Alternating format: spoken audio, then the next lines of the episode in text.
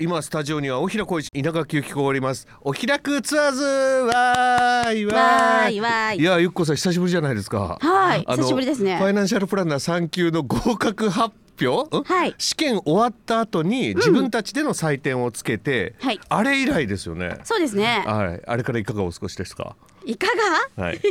寒い日が続きますが。そうですね、ええ。でもなんか充実してましたよ。あそれなりに。あそうなんですか。はい相変わらずその中身は言わない感じなんですか？充実さいろいろあるんじゃないの？普通。あその続きみたいな。そうやろ。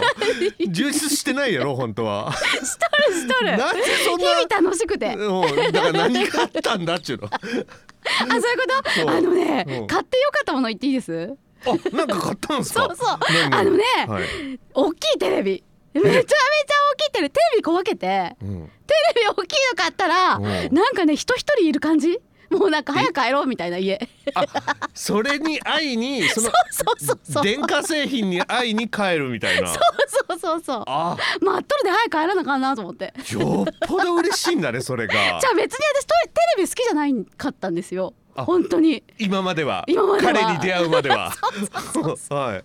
だけど、うん。なんかねあの人一人いるみたいな感覚になっちゃって。そんなに大きいですか？おじゃあ今まではうちのテレビがそんなに大きくなかったんでだと思うんですけど。うん。いくらぐらいしたんですかちなみに？えっとねすっごい安くなってて10万円ぐらいでした、え高い。じゃ高いね。じゃあね違うその倍多分倍ぐらいするやつがやつですよ。が半額になって半るから。額以下だと思う多分もうこれはお買い得やと、うん。ああそれで買ってみて、うん。毎日が楽しいんだ。そう。家に帰るのが。そうそう。家に帰ると楽しくなっちゃって。ちょっともう他の家族が嫉妬しそうですよね。もっと俺を見てくれよ。私を見てっていうのがありそうなのに。テレビばっか見とらゆきこみたいな。首のあそうですか、はい。まあ楽しそうで何よりですよ、はい。今日はこのお開くツアーズにはい。スペシャルゲストをお招きしているとはい。伺っておりますけれども、ご紹介して大丈夫ですか？お願いします、はいご紹介します。全盲の歌姫若菜さんでありがとうございます。いらっしゃいませ。はい。こんにちは。ようこそお越しいただきました若菜さん。いや楽しみにしてました。私もなんです。しかも、うん。今のお話聞いてるだけでも、うん。もう私笑顔が止まんなくて、もうほっぺがピンピンにつっちゃうかと思いましたよ。どうにかしてくださいよ。ありがとうございます。ありがとうございます。いや最近寒いですけど若菜さんいかがですか？結構体調の方は、いやバリバリ元気なんですけど、うんはい。でもやっぱりあのねよく雪が降ったりとかして、はい。うんなんかああ今年は一段と寒いなーなんて思いながら、はい。はい。だって先ほどね伺ったら今日こんな寒いのに走ろうとしていたっておっしゃったよねそうなんですよ。ねいやでもねあの外見たら雪降ってるわけじゃないですか。はい、あのうわあこれ寒そうって思ったし、ええ。結構その走るのは私大好きなんですけど、うん。寒い時にはい。無理して走ると、うん。今度怪我のリスクもあるので、うんうん。これ怪我してあのね先々のこう大会とか出られなかったらわやだなみたいな。もううん私若菜さんを全盲の歌姫と紹介したんですが、はい。話してることアスリートですよ。いやいやいやいやいや。大会がどうとか大会意識しちゃってるから。かっこいいですよね。そうそうじゃあだってプロフィールとかにもすごい2011年にうん。ホノルルマラソン完走したんですよ若菜そうなん本当ですよね。やば。かっこいいと思って。42.195キロですよ。う んそうですね。その時は小学校6年生だったんですけど。六年生なの？はい。初めて出た時が。はい。なんですけどね。これ誰でも簡単に走れる距離じゃないでしょう。うん。そうなんですけどでもうん。ホノルルマラソンは、あのあれなんですよ。何？言葉が出てこうへん。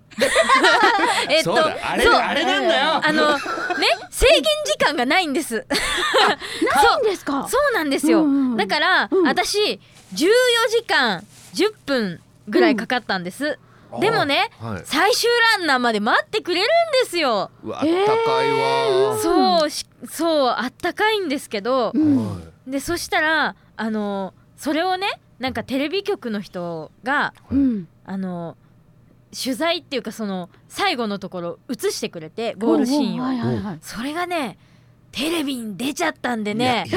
そう。なんで、うん。次の日ね、そのあのメダルとかね取りに行く時、あのゴールしたんで、はい。その感想証とかね取りに行く時にうん。あテレビ出ていらっしゃいましたよねみたいな感じでちょっとこうアメリカで有名人になっちゃって。いや。嬉しいですね。みんな見てるから。そっかでもね、まあ、それ以上にはい。本当にいろんな人のあの支えのおかげでゴールができたことがすっごい嬉しくってもう14時間走り続けるなんてはい。もう人がいなかったらもう一人だったら絶対無理ですよ。諦めてますよ。そうですよね。確かに。で14時間走り続けて疲れて、うん。うん次の日14時間眠りこけました。その反動がね。反動がね。そうだ。だって14時間立ち続けるのも偉いですよ、ねえ、うん、うん。それを走るんだから、シラフだったら絶対やんないですよね。シラフ？あシラフじゃないかその時はあの まさか飲みながらやいや飲んでないです。ですよね。その時未成年なんで、はい、すいません。ほら小学生っつっとあ、ったよそうだそうだそうだ。ごめんなさい。あの公共の電波で失礼いたしました。そうだよ申し訳ないです。おはい今そういうの厳しいんだから、はいすいません。あの子、はい酒飲みながらき 聞いたことないそんなしでもあのそういうのは、うん。あの実際には飲んでないけど、うん。でも、うん半分酔っ払いぐらいの気持ちじゃないと走れないですよ。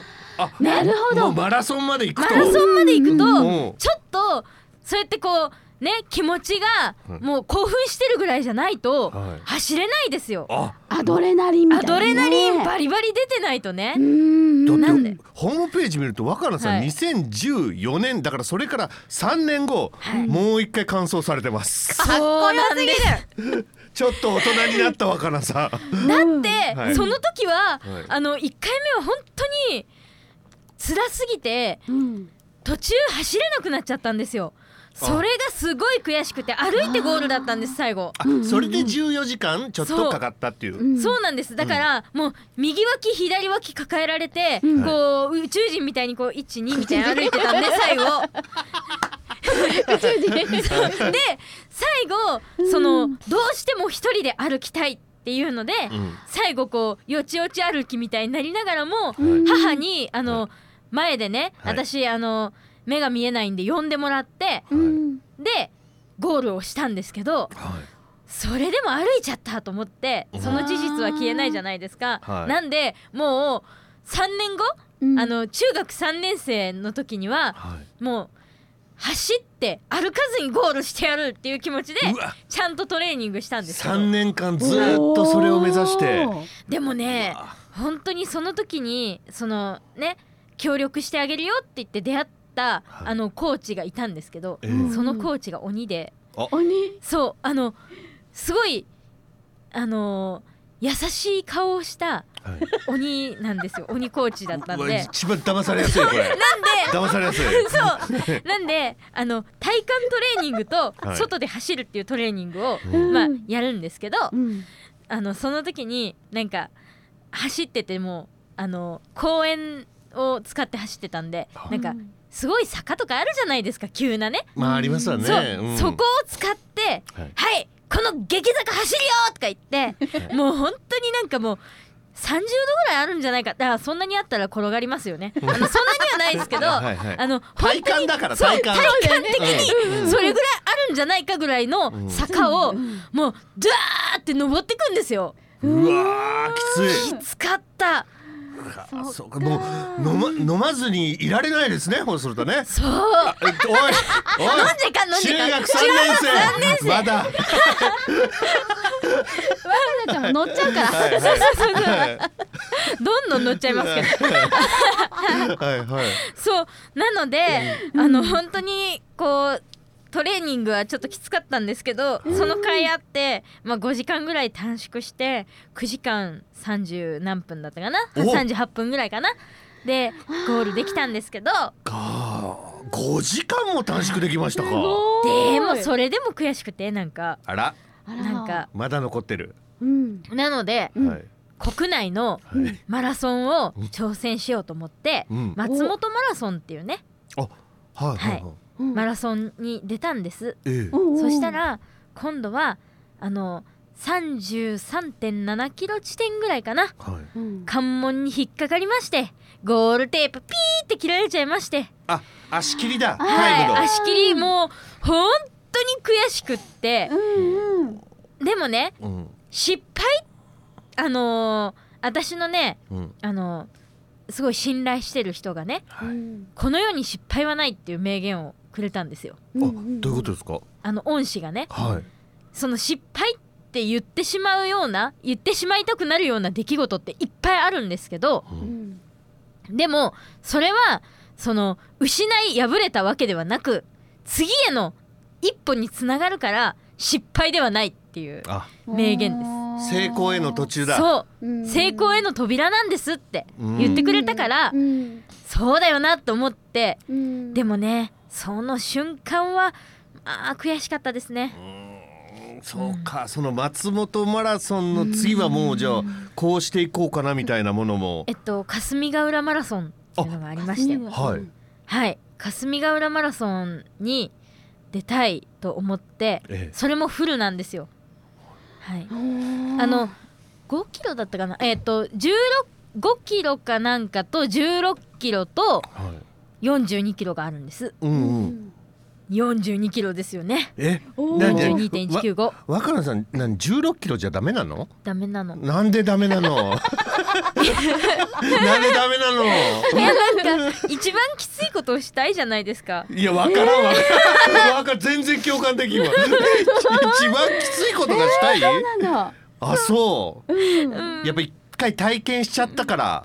そう。ってとこなんですかね。そうですねなんかそれで今日も走ろうかなっていう、まあそうですね。はい。うん、だってちょっとこうブログを拝見していますと、はい。1月30日にはもう10キロが思ったより短くてびっくりとか。おおもうその域ですか。羽が生えたように会長に調子よかったんですねだから若菜さんは。すごい見てくださってるんですね。もう嬉しい。当たり前やん。い見ているのは大平光一ですよ皆さん。はい大平光一ちゃんと見てます。ありがとうございます。はい。だからもうずそっとそういうのに向けて日々努力はされ続けてるっていう。でもね努力を努力と思ってないんですよ。え、なんかどどういうことですか？あの努力っていうとなんかすんごいこうね血みどろになりながらうんもう這いつくばってもうなんかもうねうん。倒れるまでやりますみたいなうん気がしちゃうけどうん。私の場合はそのあの前のコーチにしても今一緒に走ってくださってる伴走の方にしてもうん。あうんとじゃあ1キロ何分で走れたから今度はその2分ぐらい短縮できるように頑張ろうねみたいなすっごいきついことをニコニコして言う人たちばっかなんですよ。あ。そうすると乗せられちゃいますよねこの性格ですから。もうはいお分かりですよね。確かに。確かに。ちょっとわかります。はい。ははいい。なんで乗せられちゃってうん。はいこんな感じです。若菜さん結構アクティブな方だなっていうのは、はい。YouTube を見ても思っ僕 YouTube も拝見したんですよ。ありがとうございます。若菜さんバンジージャンプやっとるね。はいやってます。中学ジャンプ。2年生の時に。うん、バンバンジーって飛んで その時もなんかすごい楽しみみたいな。そうそうそう。えバンジー楽しみってどういうことやみたいな。本当にバンジーをはい。周りにやった人が結構いたんで、あでなんかバンジージャンプってどんなのとか言ったらうん。なんかもういろんな意見があるじゃないですか。で私もう怖くて二度とやりたくないみたいな人から、い。もう楽しいから一回やってみるといいよみたいな人からいるじゃないですか、うん。ははあ二度とやりたくないっていうぐらい怖いんだ、うん。やってみようみたいな。いいやだって逆にやってよみようと。くある芸人さんで罰ゲームですよ。バンジージャンプ。でもあのそうバンジージャンプの時も、うんなんかサンドバッグうん。じゃないなんだっけ。なんかあの掴むやつですかね。ほらこうギュッて抱いて、ええ。そうあの飛ぶとうん。安心できるからっていうので、うん。抱きますか？抱きませんか？みたいな、ええあるじゃないですか。で抱かない場合は手広げて頭から飛んでもらいますみたいな。はい。手広げて頭から飛びますよみたいな。すごっ！抱こうよそこはみたいな。う んすごっ！なかなかですよね。YouTube でもその手広げて「あ若菜行った!」みたいな 動画があってで、終わった後に、ええ。若菜さんのところに「どうやった若菜!」って思ったより怖くなかった。すごい。降りた時すぐ足がつかなかったのが良かった。何がいい？何がいいの？何がいいの？みたいな。超ご機嫌な感じ。えー、そうなんだ。相当アクティブな方なんですよ若菜さうんんその後の動画なんて富士登山登ったのよ、はいえー、そうなの？ゆうこさん富士登山登ったことあります？ありますあります。どうでした？めちゃくちゃきつかったですけど。あそう、うん。まあ確かにその動画見ると若菜さんも頂上で表情は決して明るくない、うん。くちょっと疲れた。でもめっちゃ嬉しい。めっちゃ嬉しいけど悲しい気持ちっていうこの複雑なアーティストも分かるかお前に稲垣分かんないです。分かんないよ。嬉しいけど悲しい気持ち。本当ですか教えていただきなさいぜいやなんかね、うん。本当に確かにねうんすごい嬉しいんですけど、ひ、うん、でもね終わると思うと寂しいんですよ。そういうことか。とかなんかそのうんなんかほら歌の歌詞とかによく悲しいほど綺麗だとか、うん。もうそういうなんていうの逆の意味を持つそう、うん逆説よよくあるじゃないですか、うん。うんうんそれってこういうことなんだみたいな。それを感じました。体感したんですね。そうか。叶うまでが楽しくって、えーうん叶ったらちょっと寂しいみたいな、あなんかうん。急に雰囲気が変わってきましたね 番組おの。ー ちょっと切ない感じに。いや。あそうなんですね。片思いだと楽しいけど両思いになっちゃうと楽しくないみたいな感じですか？そうですね。だから私片思いでいいタイプです。おおそうですか。なんかいや、うん。私あのこうなんだっけあの恋がかなって両手つないでランランランみたいな経験はまだあんまないんですけど、ないんですけど、ううんうん。でもうん。なんかそうなったら自分つまんないのかなとかいろいろ まあななななったことないんでわかんないですあけどいやでもありえますねそれ。それはそれでうん楽しいかもしれないですけど、うん。でもねなんかそうなっちゃったら、うん。ほらなんかただの何？幸せ？いや幸せはいいいいことなんです。いいことなんですけどはい、でもなんかこうねうん、逆説は唱えられないし。うんうん。なかなかね。まあだからこれがいいのかなみたいな。なるほど。キャー好きキャーでも一緒になれないしょみたいな。それが一番合ってんのかなみたいな。これ一緒になれちゃったら多分私傲慢になっちゃう気がするんですよ。あ。なんかうんうん。わかんないですけど、うんうんうん。なんかもっとこうしてほしいとかうんうん。あこうしたいみたいな。はいはいわかんないですけどね。うんうんうんえ本当？逆に何でも言うこと聞いてあげてみたいな。デビちゃんじゃないの？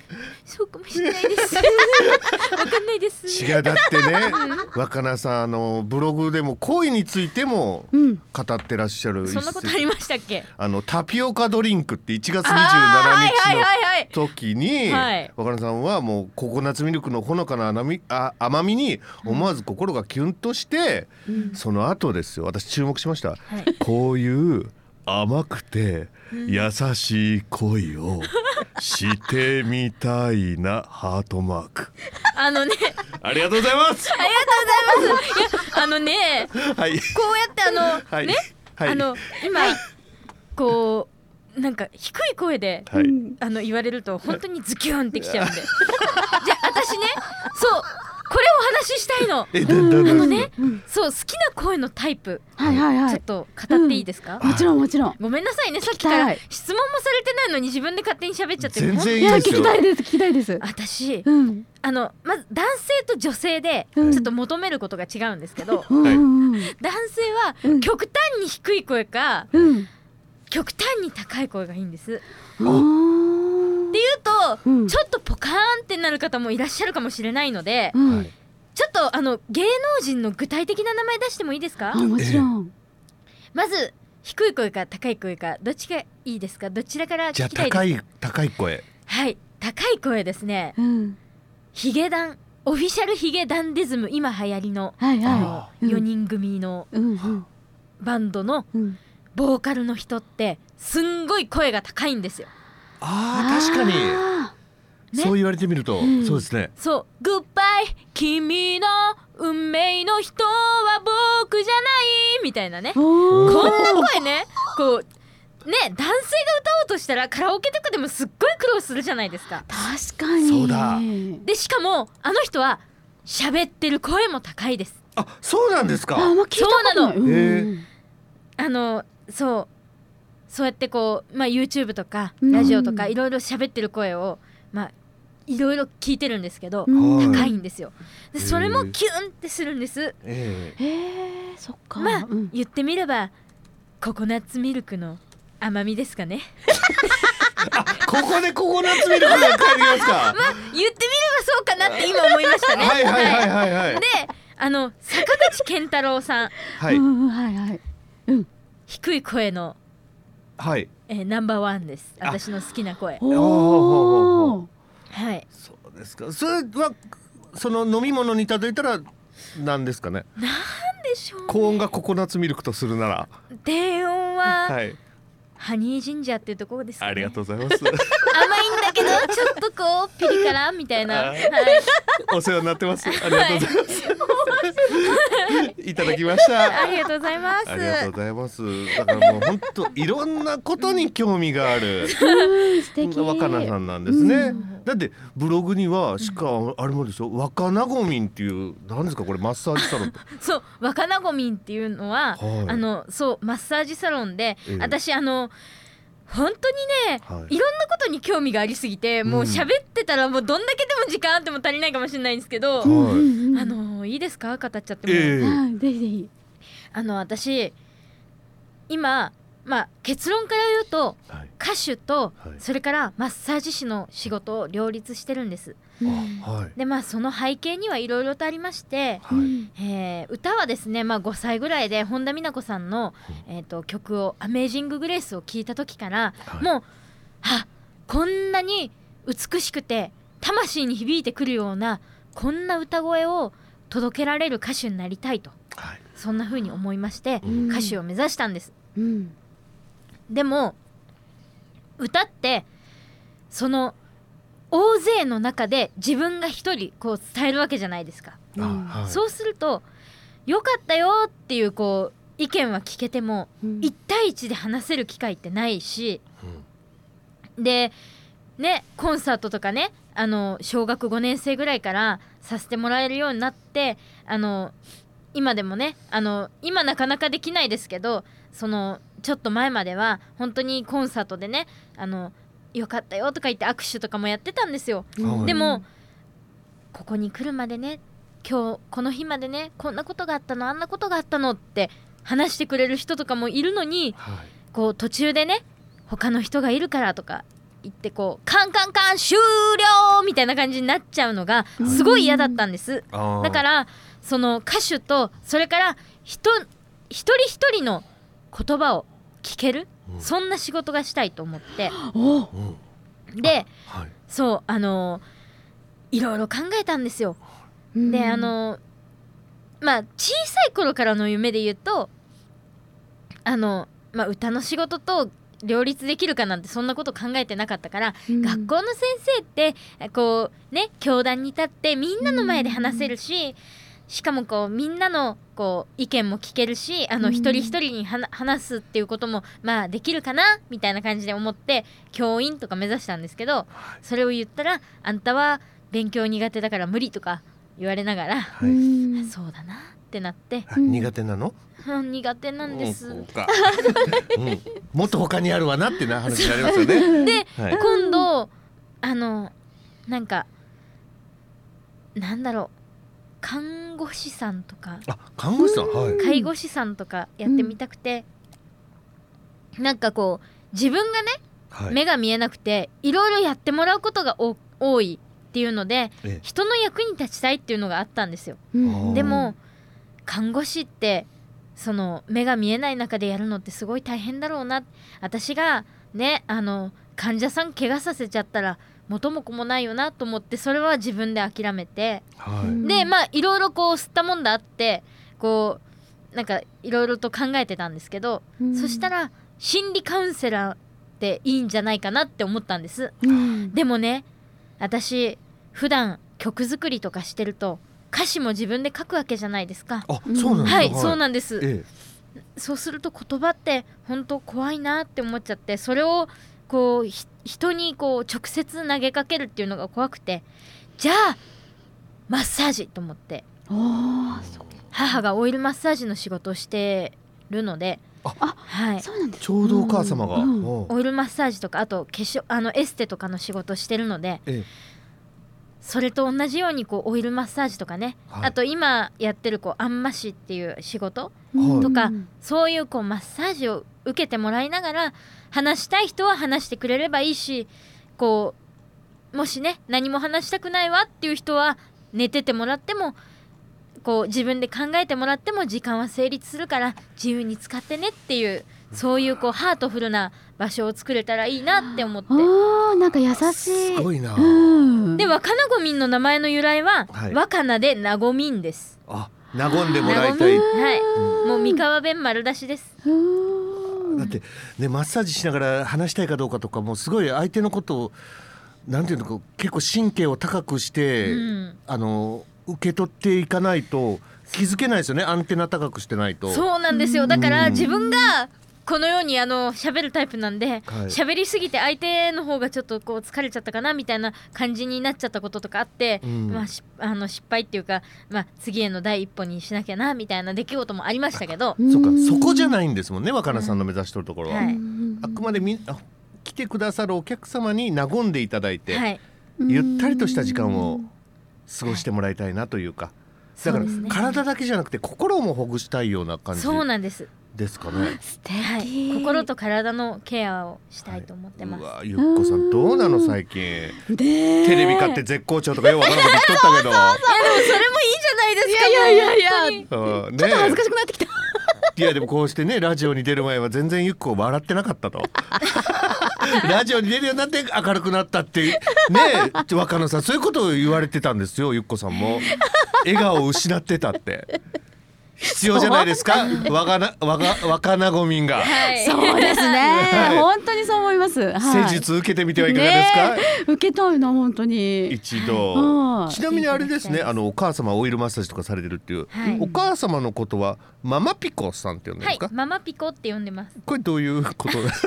可愛いい。これはですね、ええ。あの私ほっぺを人のほっぺ触るのが好きで、あそうなんだそうなんですよ。んあの表情とかうん。見る代わりに、うん。こうほっぺが笑ってるとこうにって膨らむし、はいはい。こうまあ普通無表情だとまあ普通のノーマルほっぺ、うん。まうんあ、だしえっと悲しいと多分こうこういう感じで声でわかりますかね？ちょっとこう落ちてくるっていうか、えこうしょぼんってなったような感じになったりとかするじゃないですか、その表情を見るのが私はほっぺなんです。ああなるほどね、なるほど。そう。でそのほっぺを触って、はい。い、つもこうじゃあママほっぺ触って今日はどんな気持ち？321ポチンみたいな感じでこうほっぺをボタンにして遊んでて、はい。そうするとピコーンとかピコピコとか言うからそれでもうママピコ。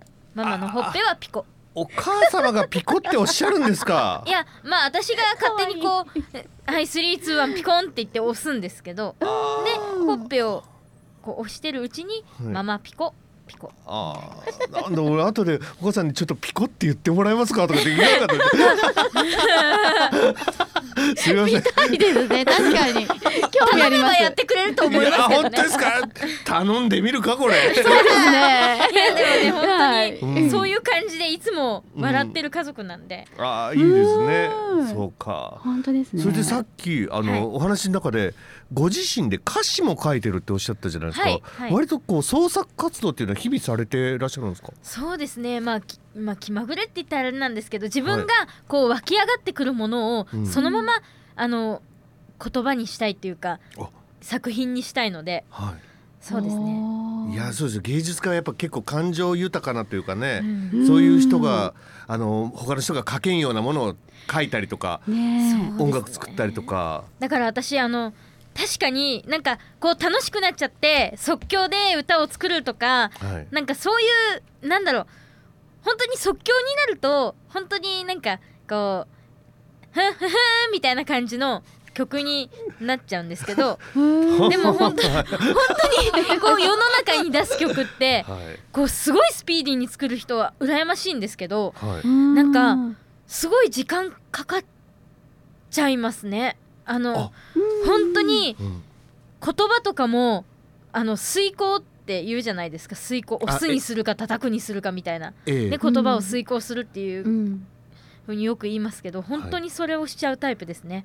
あー選んでうん一日経って OK だと思っても次の日また自分で確認したらなんか違うなとか、とかはいその時に「できたわっほー!」とか思ってう。んあ私もう天才こんなに早くできたとか思ってもはい、次の日になると「何これ?」みたいなあうん なんかーよくね10代の頃、うん深夜書くラブレターみたいなもんですね これで絶対落ちるぞ言っても次の日見て超恥ずかしいみたいな。それはありますよね。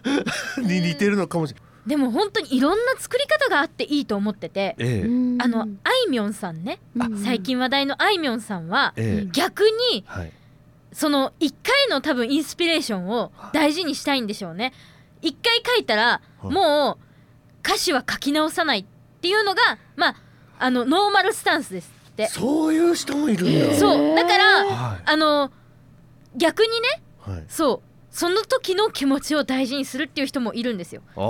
でもあいみょんさんも、うん。あの頑張ってねこう机に向かってこの言葉がいいかあの言葉がいいかってこうしねうん。遂行して書いたもものもあるらしいんですけど、うん。でも大体の曲はそうやってあの1回のイメージを大事にしてるみたいです。そうか。その曲ごとによって生まれやすいものもあればすごく難産なものも。難産ね。ね。いやーでも私もねはい。だから最高あのうんとね2018年ぐらいに、うんうんと歌詞を書いてなんかこう一言思い浮かんだ言葉を、あのパソコンに書いて。はい。うん。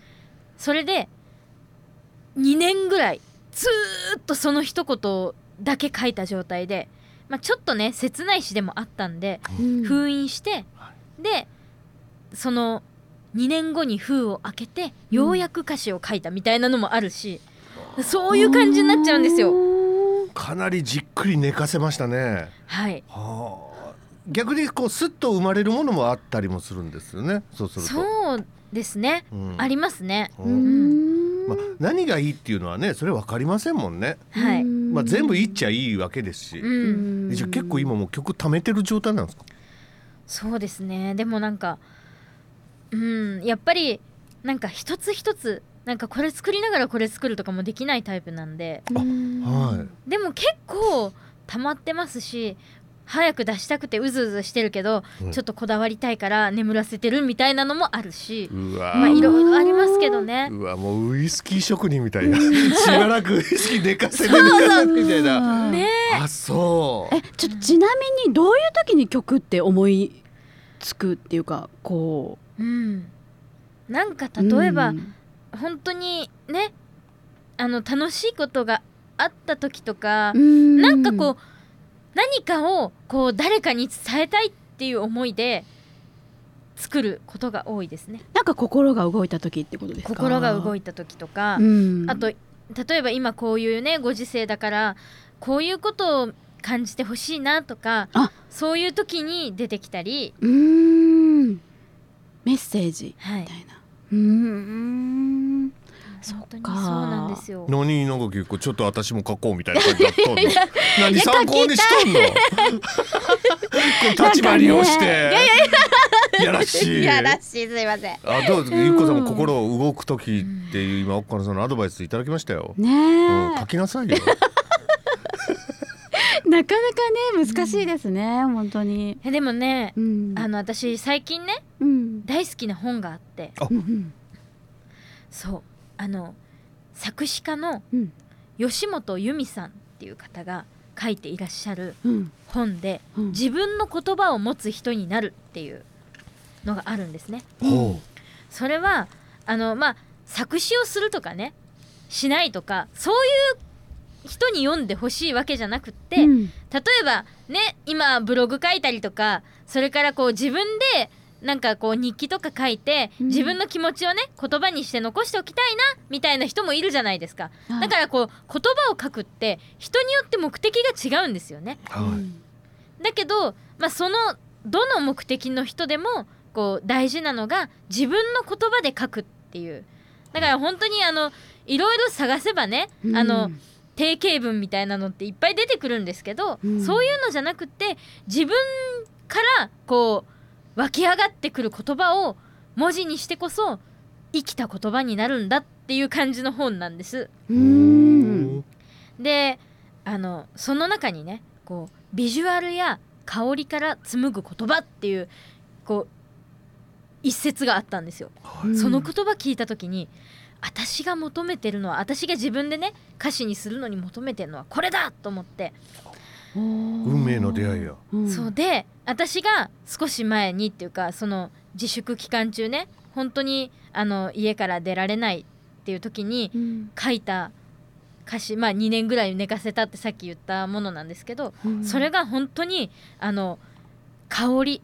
私がこう普段研ぎ澄ませている嗅覚っていうその感覚を歌にしたものだったんですねうわ。おどんな詩なんだろう。ちょっと歌っちゃっていいですか？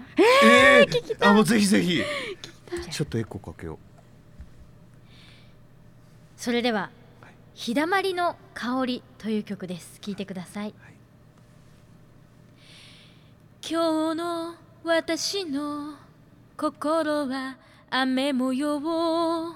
厚い雲に覆われた灰色の空砂嵐のように私を飲み込む雨音雲に目隠しされて行き場を失う太陽でも太陽が痛いほど眩しくてでも晴れと雨との間で揺れ動く。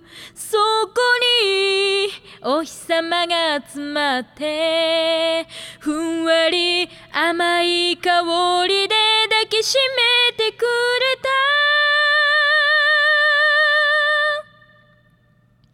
あなた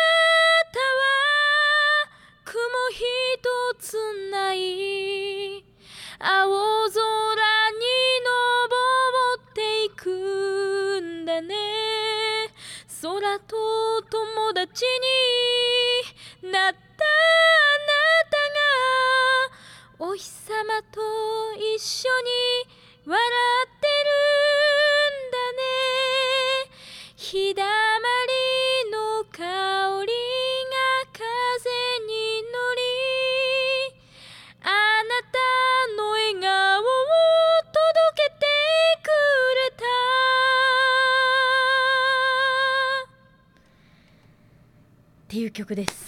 すごい。はい。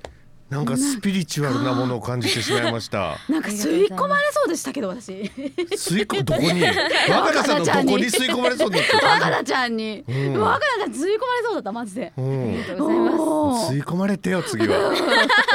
いいの？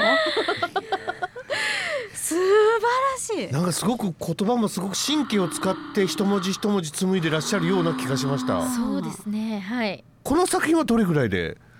これがその2年まああそのある時にこう一文字、まあ、一行だけパソコンに書いてそれをずーっとそっからなかなか書けずにでこういう時だから書こうと思って、はい、封を開けたみたいな感じの、はい、曲です。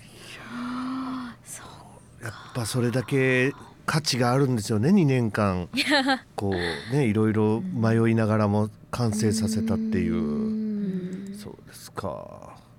いやちょっともう曲を歌を聴いちゃうともう なんかねそう。ずっと俺ステージで見てたいわ。こうなると。なんか今まで喋ってた人とはやっぱ違う感じになってしまい。なしてしまい、ごめん俺コンサートとか終わった後も俺喋れんかもしれないわからん。うん。なんかねお腹いっぱいななんかねちょっと、うん。胸いっぱいになっちゃう感じですね。うんうん。ちょっともう普通じゃないなやっぱ。ねあ